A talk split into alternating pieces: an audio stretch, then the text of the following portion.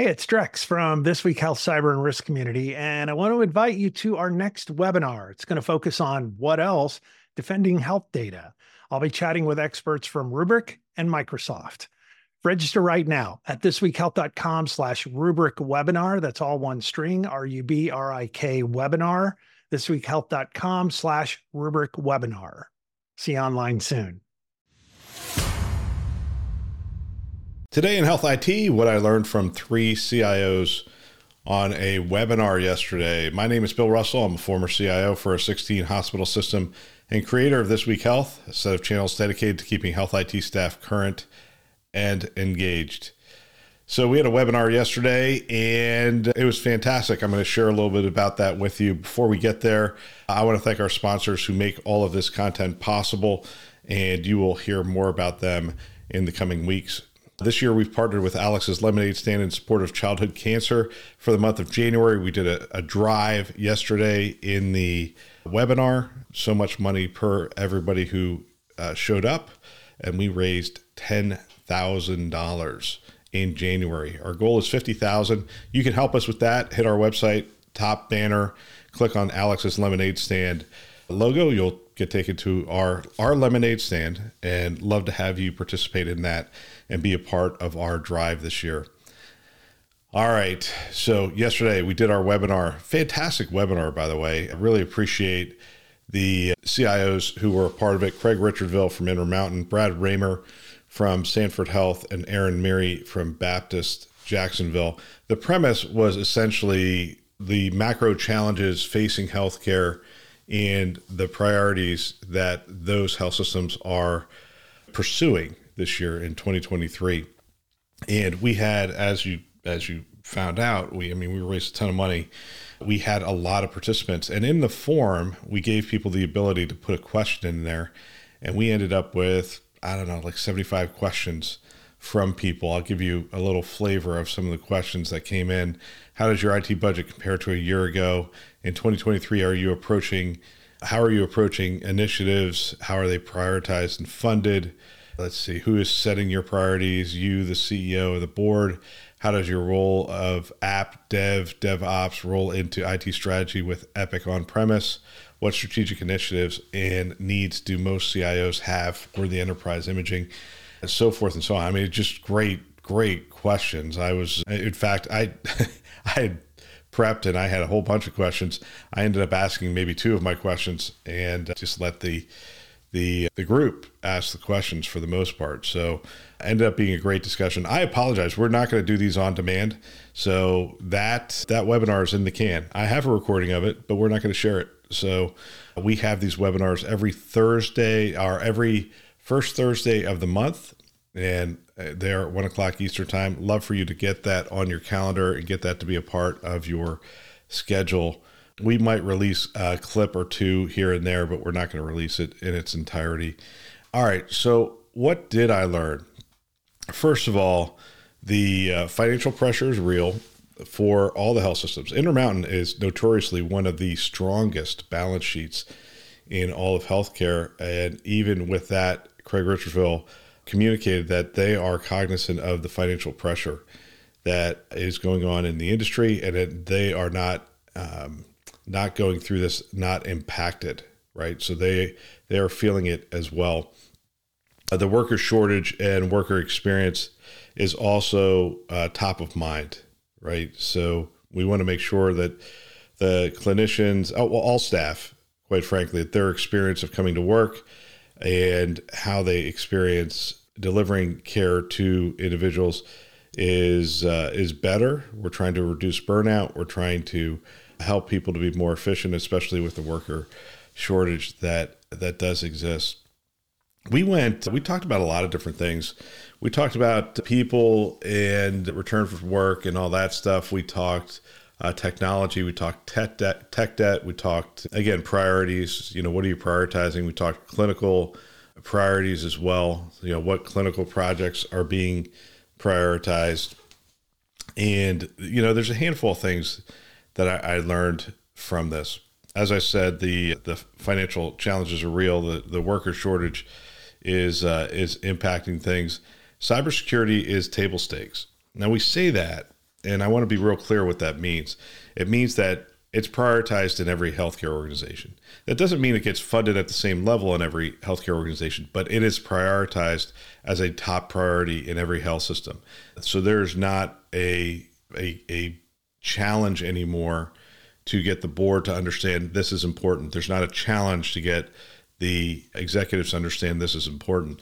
Now, there's competing priorities, and we talked about governance a little bit in this in this conversation.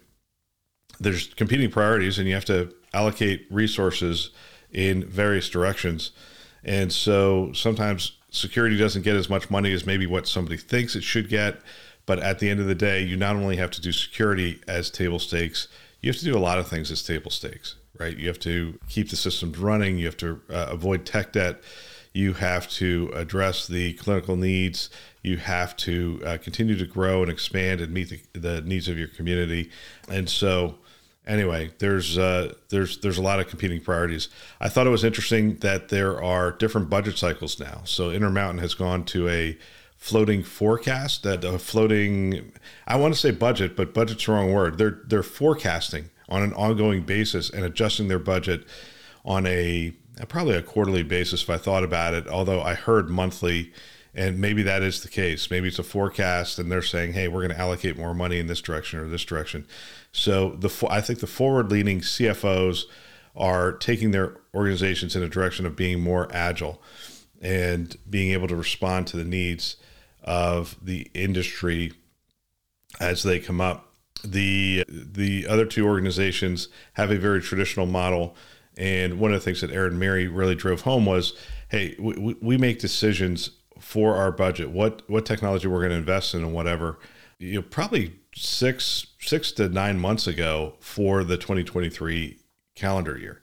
So you know, a message to to uh, vendor partners is that the sales cycle for a lot of this stuff is 16 to 24 months. And that's not what people want to hear. But at the end of the day, you have to get into that sales cycle. You have to understand the priorities of the organization. You have to position your things in that organization. And without doing that, you are going to end up with false expectations that you can walk in there and close a deal today because they need what you have. Even if they do need what you have, they need you have to get into that deal flow. You have to get into that that budget cycle and whatever that is. So, you know, we will we will see how that how that transpires. We did talk a little bit about cloud and cloud is no longer considered a strategy, it's considered a tactic.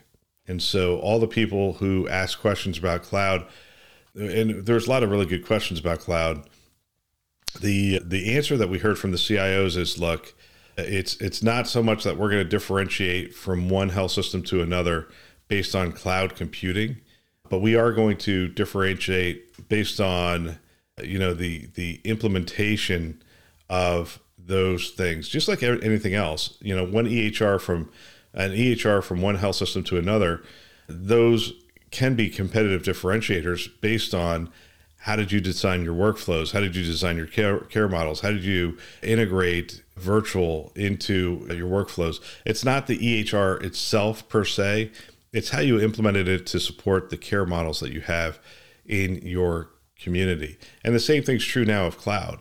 You know, everybody has access to cloud. It's becoming more commoditized. I don't I don't know if that's the right word. I think that's the word that was used though. It's becoming more commoditized. All the players uh, have a a good understanding of what the needs are in healthcare. They've been working in healthcare for a while now. They've been listening. They've been adjusting their models.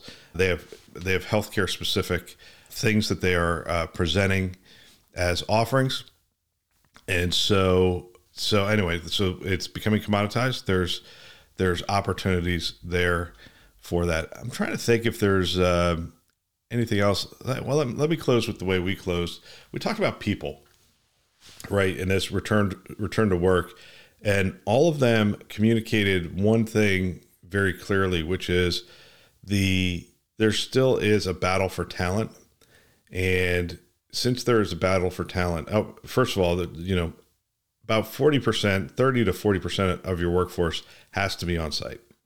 They, they just do roles that are on site, and there's still a need to be on site in order to interact with the clinical teams. You, you can't support them completely from afar. So 100% offsite is not the norm. It can happen, but it's not the norm. But then there's this battle for talent, and you have to expand your thinking in terms of how you're going to approach that in order to get the best talent that is available for the roles that you're trying to fill. And that a lot of times is not down the street. It's a lot of times not in your state. And in order to be competitive, in order to find the right talent, since they can work remotely, there is a need to hire people fairly far away.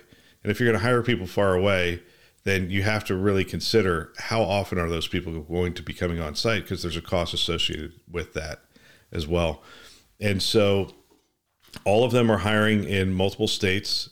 They're hiring and and all of them are maintaining their work from home policies moving forward. I didn't hear any major shift in what they're doing. That's not that I'm not hearing a shift in the industry.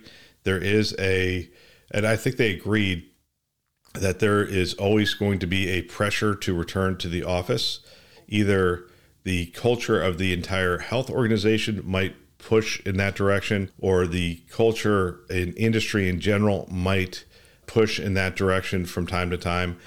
But there are uh, other needs that the organization has with regards to hiring the best employees and creating an environment where you're not burning out workers and not causing them to uh, waste time by sitting in uh, commutes and other things. And there's also a strong belief that you can have the same impact. You don't lose much, if anything, by having workers remote. In fact, you gain a fair amount of things so you can maintain the culture. You can maintain the what what do you call it? Serendipity, the the chance meetings and those kind of things. Actually, I think that's the thing that's missing.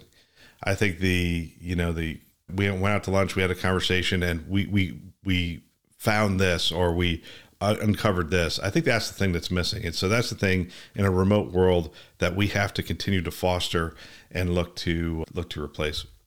So anyway, great first webinar. I am I am ecstatic with with the conversation that we had. I, am glad that our partners eh, at This Week Health have enabled us to do this in this way and not go the traditional route of talking about speeds and feeds and products and whatnot, and just allowing us a forum to have these kinds of conversations. So, thank you very much to them for being a part of that. It is greatly appreciated. All right, that's all for today. If you know someone that might benefit from our channel, please forward them a note.